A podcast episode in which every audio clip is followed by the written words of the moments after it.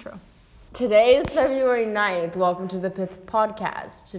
The word of the week is rootstock because it's the part of the tree that you have to keep above ground when planting.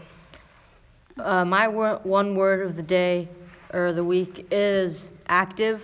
Last week we did a lot of stuff, and I went to H- KHSU to record an Eco News Report episode that you may or may not have heard with Tom Wheeler, the executive director of EPIC. Uh, my word of the week is carcass because on Tuesday we went to Headwaters and worked with some watershed stewards who found a salmon carcass for us to examine.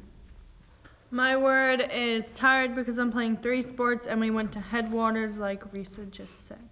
My word is bike because on Thursday we went to Moon and Cycles, me and Risa, to have an internship.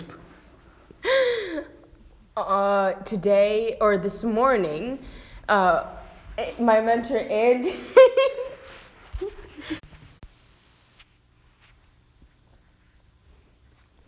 We are going to move on to the schedule for next week.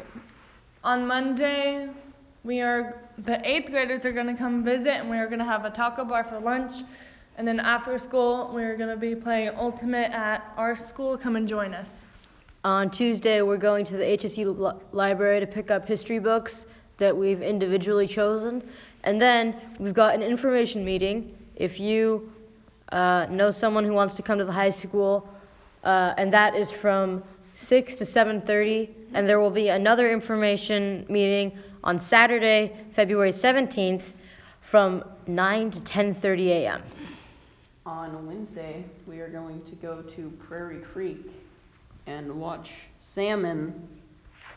And we are going to, later in the day, I, we're going to be going to Laurel Tree to play Ultimate.